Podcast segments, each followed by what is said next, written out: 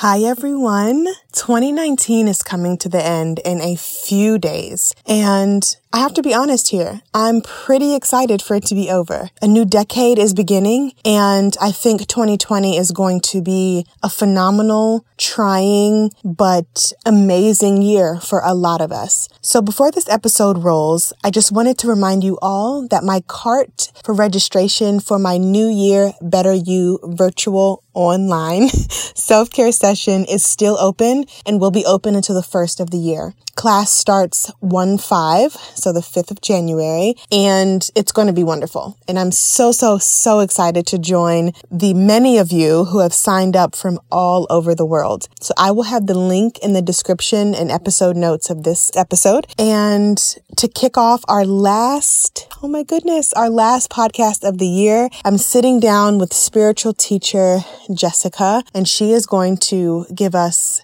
some wisdom today, and it's going to be a fun chat. Happy New Year, everyone. Without you, the Hey Girl podcast would not be what it is. Without you, the Alex Elle community would not be what it is. So I am humbled and grateful for you standing with me this year and hopefully for more years to come. Take care. Chat soon.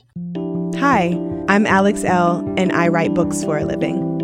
The Hey Girl podcast was created with sisterhood and storytelling in mind. Hey girl. Hey girl. Hey girl. Hey girl. Join us as we journey through sharing together. Hey girl. Hey girl. Jessica, it's nice to have you on the show. How are you today? I'm so good. I'm so glad that we finally got to do this. I am thrilled. I cannot wait to dive into this conversation and get to know more about you and your offerings and your work. Um, but before we do, please let the Hey Girl listeners know who you are and what you do. Well, I'm Jessica Lanyadoo, and I I do kind of a bunch of things. I'm an astrologer and a writer and a podcaster. I'm also an animal communicator and a psychic medium. Sometimes I hear me describe what I do, and I think, really, that's weird. But yes, those are all the things I do, and um, and they kind of all dovetail into each other, but also exist really separately and uniquely. So. Amazing. So let's start with astrologer and writer. How did you step into your work as a writer and as an astrologer? Well, the writing was honestly kicking and screaming. Uh, I really, mm-hmm. I, I remember years ago, I was offered my first column, my first astrology column by the local progressive newspaper in San Francisco. And I was just like, I cannot write. And so I paired up with a friend of mine, Michelle T, who is a writer. And, you know, she wrote and I spoke the horoscopes. And we did that for years. And she was always so encouraging and like, you really don't need me. You should, you can write. And I was like, no, I can't write. I did a little bit of college after high school. I'm not a studious, scholarly person. And I'm also really restless. So I just thought, oh, I don't have the patience to write. And then eventually I did take over that column. And then I got more and more writing jobs. And I kind of think of myself as a reluctant writer. And I do have a book coming out, but I spoke the book with a with a writer. oh, so, amazing. Yeah. Amazing. Yeah, I'm really excited about the book. Congratulations. That's very exciting. Thank you. Um, I do want I, I, I want to hear more about this reluctant writer in you and where that notion of like I can't write came from and then all these, you know, years later and columns later you're here, you have a book coming out and like how did that transform who you are as a person and how you show up in the world by tackling this thing that felt like kind of inaccessible to you at the time? I was so okay. So we go back to high school for a moment here. I barely passed high school. I did not do well in, in high school, but for some reason, kids called me a brain. So I had this way of interacting with teachers that was respectful. I felt bad for my teachers, so I made eye contact with them. I sat in the mm-hmm. front of mm-hmm. class. I didn't really perform well, but teachers felt bad for me and they passed me, which, you know, is complicated on its own. But I had really clearly, you know, in my head that I just wasn't very smart. And my mm. family, you know, their immigrants and their kind of attitude was, you know, marry up, marry well you know, you're not going to do mm. well for yourself, so you better just marry a man who can take care of you. It was always my kind of like my upbringing, and um, you know, college was never a conversation. There was never any kind of conversation about whether or not I'd go to university, and I didn't. And I came out as gay very young. I mean, not very young by today's standards, but you know, in my later teens, and mm-hmm. was very clear that I didn't want to get married and that there was going to be no man taking care of me. And so I was just like, I'm just going to be completely myself. And I kind of then never returned to I could write or I could like I get I never really returned to like learning new things out in a conventional sense. And then I became a self-taught astrologer and was, you know, looking back, an incredibly dedicated student. The hours I put in I just don't even know how I put that many hours in. I was really incredibly diligent, but for some reason I didn't count it. So I kind of had this like meaningful space between like what counted as writing or mm-hmm. studying mm-hmm. and what didn't. Mm-hmm. When over the course of, you know, many years, I got one writing job and then another writing job and I just thought, well, it's not really writing, you know, or oh, yeah, okay, so people seem to not mind my writing. Eventually over the course of time, I got the feedback that people liked my writing or they thought I was a good writer or I thought I was a writer at all. And it really, it surprised me. And I, I'm not sure if I'm rambling away from your question, but I think I'm still in my mid 40s. I think I'm still kind of like, oh, I guess, I guess I'm a writer. It's not what I thought for myself. And I say that, and I just spent the last three hours writing a column, one of my several columns that I write. So, yes, yes. I would, I think I would raise my hand to say, I think she's a writer here, guys.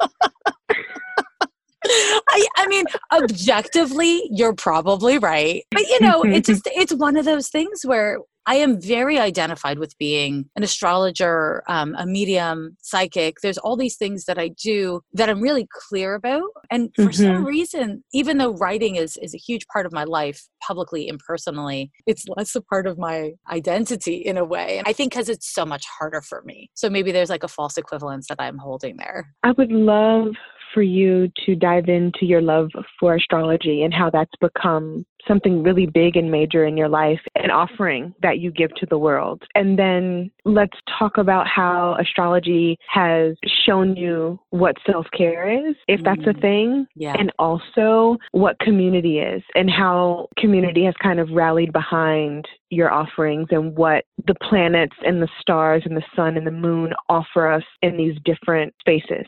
Mm.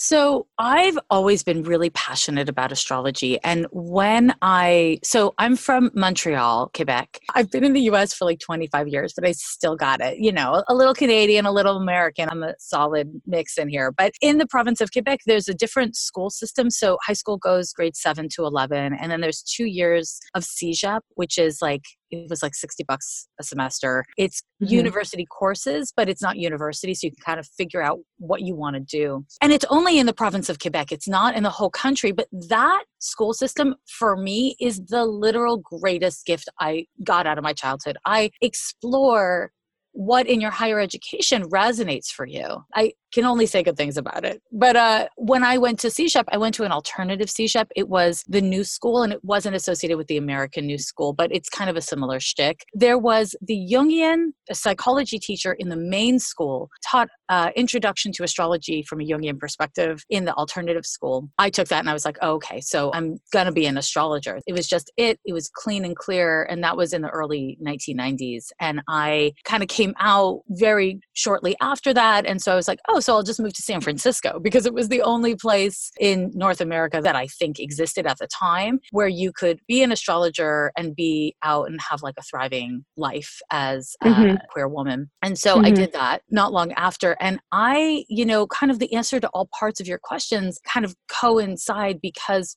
for me, astrology has been an amazing lifesaver like for me personally not as a practitioner but as as a user of astrology because mm-hmm. it's kind of like look at a birth chart not a sun sign horoscope but a birth chart. It's like you can see the math of how you came to be your family of origin uh, your nature the struggles you're going through now. And for me that was incredibly validating. It helped me to cultivate self-acceptance. And mm self acceptance is foundational to so much, maybe all personal growth. Being able to really accept this is this is who i am right now. This is where i come from. And astrology gave me language for it and it gave me kind of permission to accept myself. And i i really kind of like an extension of that when i moved to san francisco it was so much about me kind of connecting with other people around astrology and around how we were struggling towards self acceptance and self love and a meaningful life. And mm-hmm. it kind of, um, they're, they're also deeply interconnected. But I, I will say that I, I used to think all the time throughout my 20s, like, I don't know how anyone lives without astrology. I don't know how anyone deals with the complexities and the twists and turns of life without it because it's so validating to have a sense of kind of the predictability or the, or the math of it all, I guess. And so, yeah, I, I'm not not sure if I'm actually answering all parts of your question, but for me, astrology has, over the course of many years, given me community in many different ways. You know, now it's a huge international digital community. Back in the 90s, it was really about a way of connecting with others and a way of supporting my community and them supporting me back. You know, it really, as a creative, as somebody who feels really called to help people on their journeys. My role is to be supportive to individuals and hopefully communities. But in order for me to be able to make a living doing these things, my community has to support me back. And I really love that kind of model for earning a living and being self employed of, of kind of like mm-hmm. mutual support. Um, and I think that's a huge part of being an astrologer or any kind of self help or uh, self care practitioner.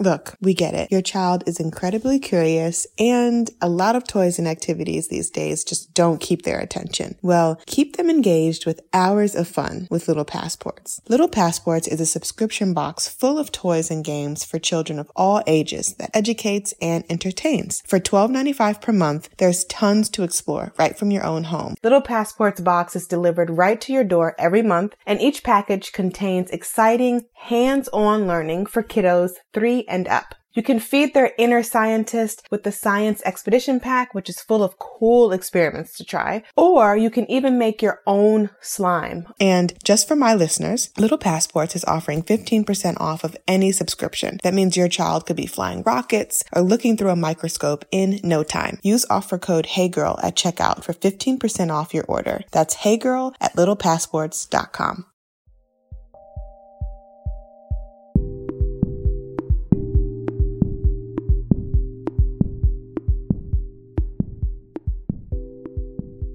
as we kind of talk about entrepreneurship and how we need each other in this community to show up, right? So I yes. say that all the time. Like, I'm an entrepreneur, yes, and I love my job, but I wouldn't really have a job if my customers and readers of my books and folks who sign up for the workshops and retreats weren't patronizing. Mm-hmm. And it's mm-hmm. like when people say things like, I don't need anybody, like, like that barrier, that negative self talk sometimes that we give when our heart has been broken or how you know, our feelings have been hurt. I hear that a lot. I don't need anybody. I don't need anybody. But we do in mm-hmm. so many ways. And and that kind of comes back to the whole community thing and how we have that exchange. So if I have someone who I'm working with who's saying, I don't need anybody, but can you give me a, a good book recommendation? Like that's you needing somebody, even if it's in the smallest capacity. And that's like big and major. And that's why I'm so grateful for people like you in this work because it shows us that in order for our community to thrive, number one, we have to take care of ourselves. And number two, our community has to take care of us in whatever capacity that is. And I wanted to know your thoughts on that, especially as a person who does astrology and who does these self care offerings for folks and being the practitioner that you are. What has your entrepreneurship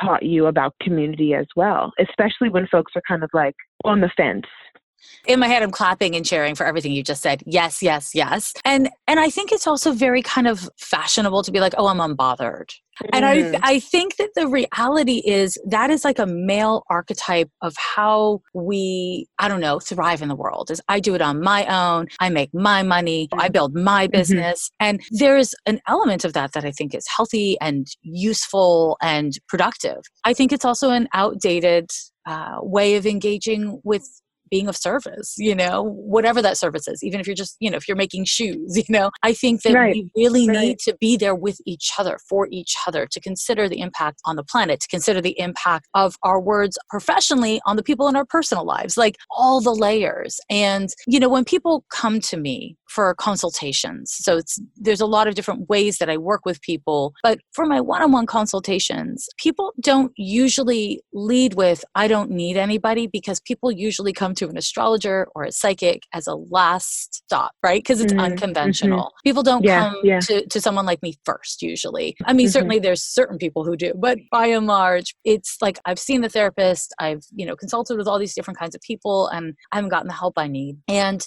I'm really encouraging of the kind of really unique space that happens with yearning or mm. kind of it's not about neediness it's not about codependency but it is about being present for the fact that we are not meant to do things alone it's actually yeah. even the birth chart articulates that it is really about how the planets interact with each other that's mm. the birth chart right there it's the interaction and we are not just our parts we are the synthesis of our parts and that synthesis of how we choose to engage engage, of how we let others in, how we keep them out, that is an organism on its own and it's it's growing and retracting all the time. And mm-hmm. the more kind of present we are with how we do or don't participate and who we let in, how, even why, those things help us to grow and to be more whole. And kind of like on the entrepreneurial tip, I will say that my only business model really has ever been support my community, show up, with integrity, support my community, and let them do the same for me. I really believe that that's what works. And the key is, and the thing that I think a lot of people, especially a lot of women, struggle with is that doesn't mean you don't get compensated fairly. And what is right. fair in 2019 is a different number than what was fair in 2009 and what will be fair yeah. in 2030.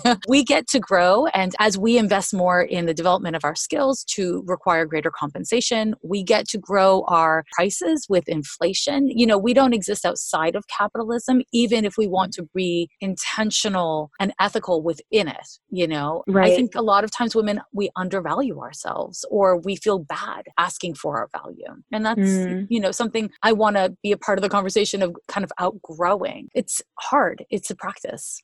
You wrote on Instagram and you said, anything you lose by being honest, you never really had to begin with, my love. So let's talk about that as we walk into 2020 and we think about, and we want our communities to think about what's staying in 2019 and what's coming with us into the new decade. Can you elaborate on that quote? And it's from 2017, actually. Let's talk about that a little bit and give the listeners some insight on what you meant by that.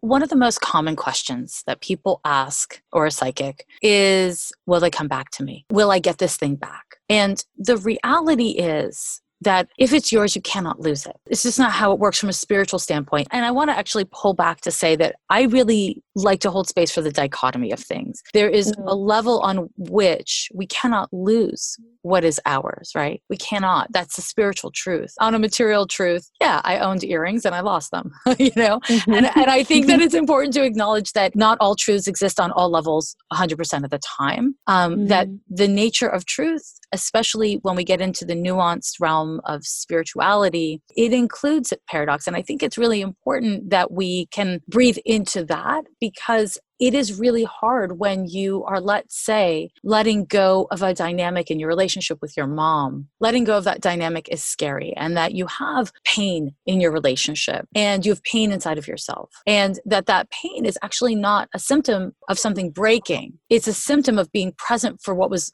already not working, right? Mm, and we have mm-hmm. this way that we respond to pain as though it's like a symptom of something wrong. And sometimes pain is, but sometimes pain is us getting present. And mm. when we hmm. get present for what hurts, we tend to recoil. But I think it's really important to develop a practice of breathing into even our scary and unpleasant emotions because as we practice cultivating greater presence and not abandoning ourselves, we can start to unpack what is actually the truth of this emotion, not just, oh no, this hurts. I, I need to fix this. What is true right now? What is true here for me? And, and the complexity of the truth. It might be, I don't want to feel these feelings, but I do want to be in this process to get to the other side. There's a paradox in that, but it is, it is worth investigating and being present for. And that particular quote that you're referencing is, it really strikes a chord with people. It's like the most shared quote that I've written. And it's just really what I kind of take from that is how many of us are struggling on so many levels of our lives with holding on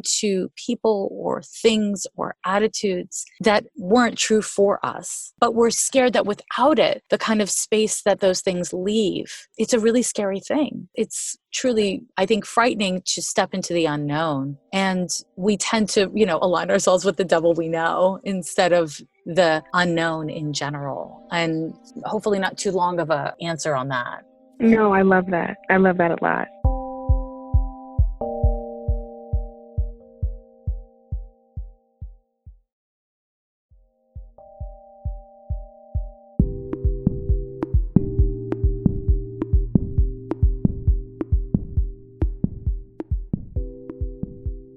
Switch gears a bit and chat about your personal self care as a medium and as someone who shares energy pretty heavily and intensely, and what that looks like for you in your life, taking care of you without, you know, the client aspect or the energy aspect. I don't know if that's possible, but I would love to hear your thoughts self care, it's a bunch of rocks I'm constantly schlepping around with me, if I may be honest. Yeah. It's it's heavy. It's a lot of work. I my sensitivities you know people hear psychic and they the word psychic really it triggers people. Some people are like man that's not true that's not real. Other people think it's amazing or they really you know think it's magical. It's to me i just think of psychic as a muscle that you know all humans have. It's kind of difficult for some people to develop. It's less difficult for others. But the more developed the muscle is unfortunately you have to be careful kind of like you don't overextend or like hyperextend from that muscle. And so for me the energy energetics of self care are very, uh, I'll say difficult. I mean, I don't want to,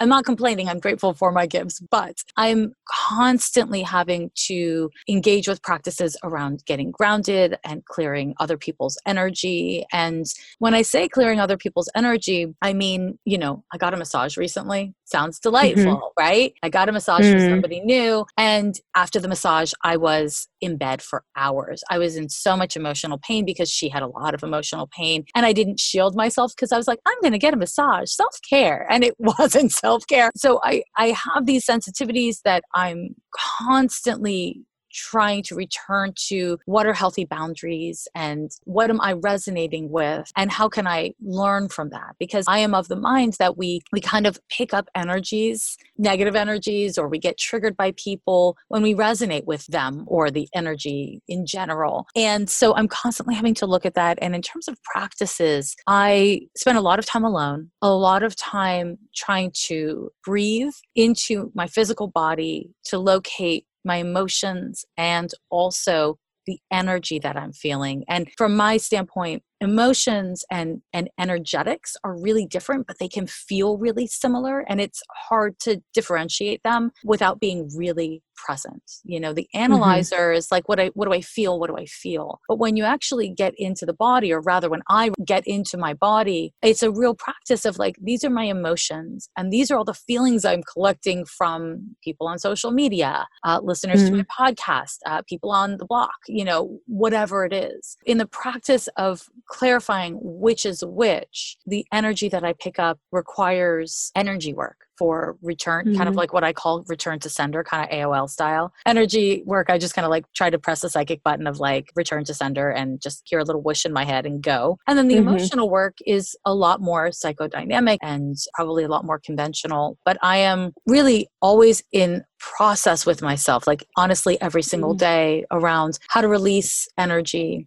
how to calm my energy back in. And a lot of it is really body centered. And the body is kind of the hardest part for me because as a psychic, I'm like, I'm up out of the body a lot. And I don't think it's actually a really healthy or sustainable way of being. So I'm I'm constantly working on that. And I should also say I have a couple different therapists I like to work with, not weekly, but you know, I work with a couple different therapists. I work with an energy worker every week. I do like to get body work as frequently as I can, which isn't always frequently, but um, so there's a lot of things that I do. And you'll notice that none of them were astrology. Mm. And the reason why is because astrology is an analytic pursuit. It's a tool that I research and I use. I can use astrology to determine what self care acts to pursue, but it itself is not a self care act for me at this stage in my relationship to it. So, when you were talking and saying that you got a massage because self care, and then you ended up super depleted due to the other person's energy, the the massage therapist energy. How do you how do you know that? I mean, I guess it's in how you feel right afterwards. But do you you say anything to that person when you get off the table? Like, do you feel like it's your duty to be like, hey, I'm in this work and it feels like X, Y, and Z could be happening, and like do you say anything? Or do you just kind of go home and then you're just with that energy all day? Yeah. And then how do you get out of that? Excellent questions. I don't say anything because my view is that it's not appropriate. I don't like people invading my privacy. I think psychics actually have a bad reputation of like walking up to people on the street and freaking them out. and so I'm really a big believer in privacy. I, yeah, so I don't, I never tell people outside of a session, unless it's a friend. You know, if I'm hanging out with friends and I have something physical come up, I will tell them. If it's emotional, I won't. But if it's like, oh, somebody's got a, you know, their, their right knee is messed up and I'm sitting at dinner with them and my right knee starts throbbing, I will be like, okay, whose knee? Whose knee is bugging them? Let's talk, you know? Um, and the way that I can tell, honestly, has taken many, many years to develop because as a child, I was physically sick every day of my childhood. You know, not hospitalized sick, but I was uncomfortable, in pain, and like low key sick every day. And I didn't realize that what it was is I was picking up on the pain. Not to brag, but my gift is I pick up on pain. I don't pick up on joy. And when I was in my later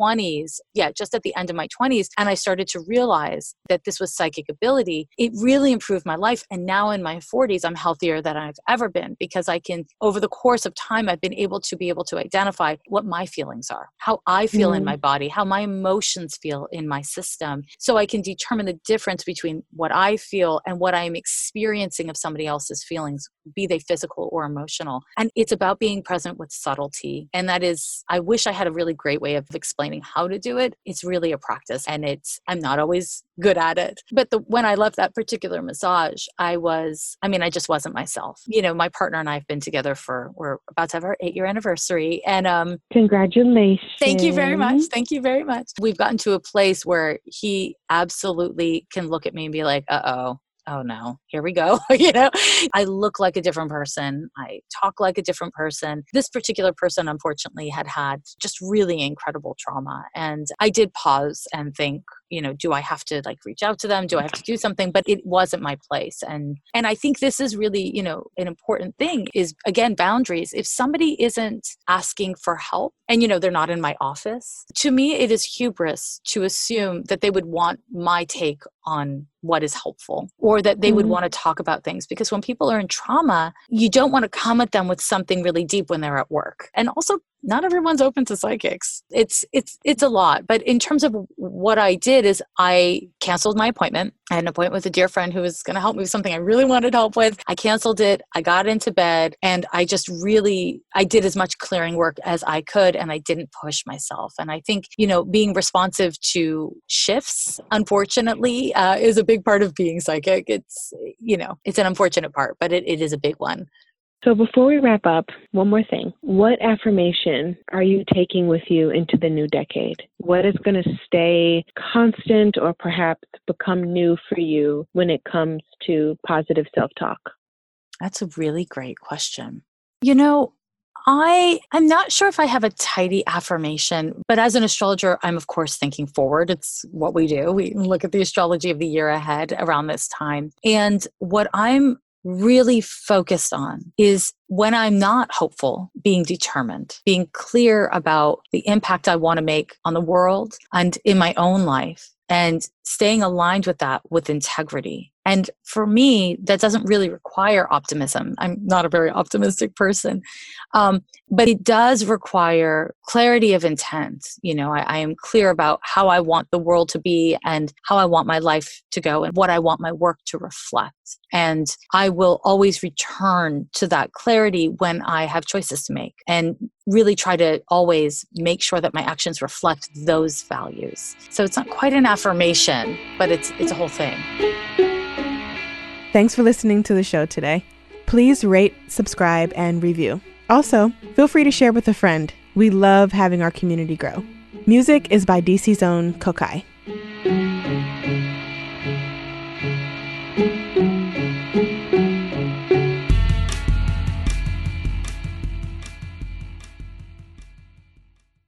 The Hey Girl podcast is produced by Wayne Bertram and me. Alex Elle. Hi, everyone. I just wanted to pop in here and wish you all a very happy new year. This year went by so fast, and without you, this Hey Girl podcast community would not be accessible. It would not be a thing. So just thank you all so much for rocking with me for 2019. I also wanted to let everybody know that the registration card for my New Year Better You virtual online course is open until the first of the year. Class begins on the fifth of the year and I cannot wait to join this global community in creating and cultivating better versions of ourselves as we step into this new decade. If you're interested in joining me and everyone else who has signed up, check the episode notes for the link to do so. Happy New Year, Hey Girl podcast listeners. I am honored to be standing with you as we step into a new chapter, a new decade, a new year. Take care.